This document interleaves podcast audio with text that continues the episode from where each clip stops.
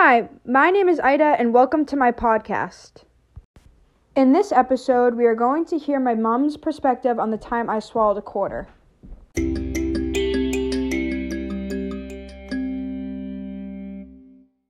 Mom, if you want to pop in and say hi to the class. Hi, guys.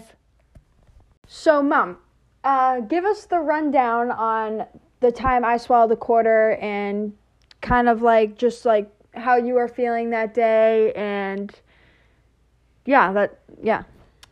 Oh my gosh, it was like honestly one of the scariest days of my life. So we went to the post office and I allowed you to pay the the woman with cash and she gave you quarters back uh, for change. And we went back to the house, and I will never forget. I was on the phone with the insurance company because we had just moved and I was changing our address and so forth. And you were on the couch and playing with the quarters. And you came in as I was on the phone and you said, I swallowed a quarter. And I was like, What?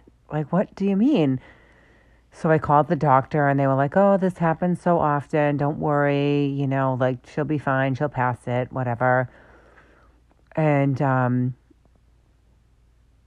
so then they said, you know, just keep an eye on her. If things change, let us know. So sure enough, they took, you know, they had mentioned for me to give her some juice and and some food, and everything I gave her came up.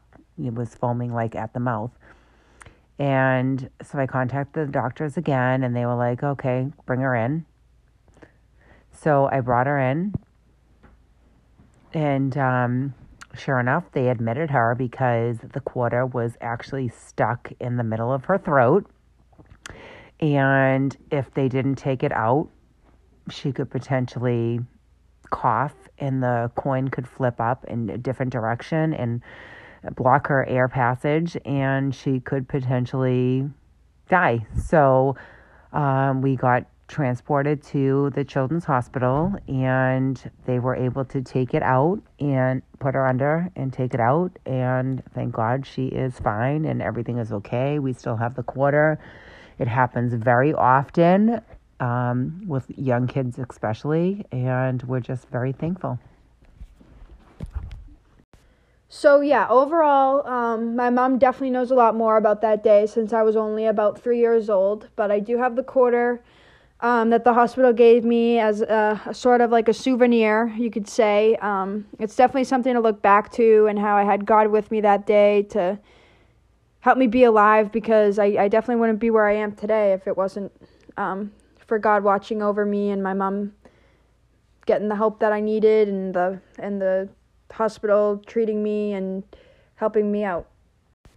So, thank you, Mom, for joining me in the podcast and telling my class all about uh, the day I swallowed a quarter so they could hear a little bit more about it since I didn't have the best information. Oh, no problem. It was my pleasure. I'm just so glad that everything worked out. It was a very scary day. And I remember having to stay overnight with you and making sure that you came out of the anesthesia okay and it was so nerve wracking because you were so little but that hospital was amazing. The nurses the doctors and so grateful and thankful for for all the medical workers well, that's all the time that we have for today. Thank you, Mom, for joining in on the podcast. Thank um, you for having me. Of course. Um, and I will be back soon, guys. Thank you all for listening in today.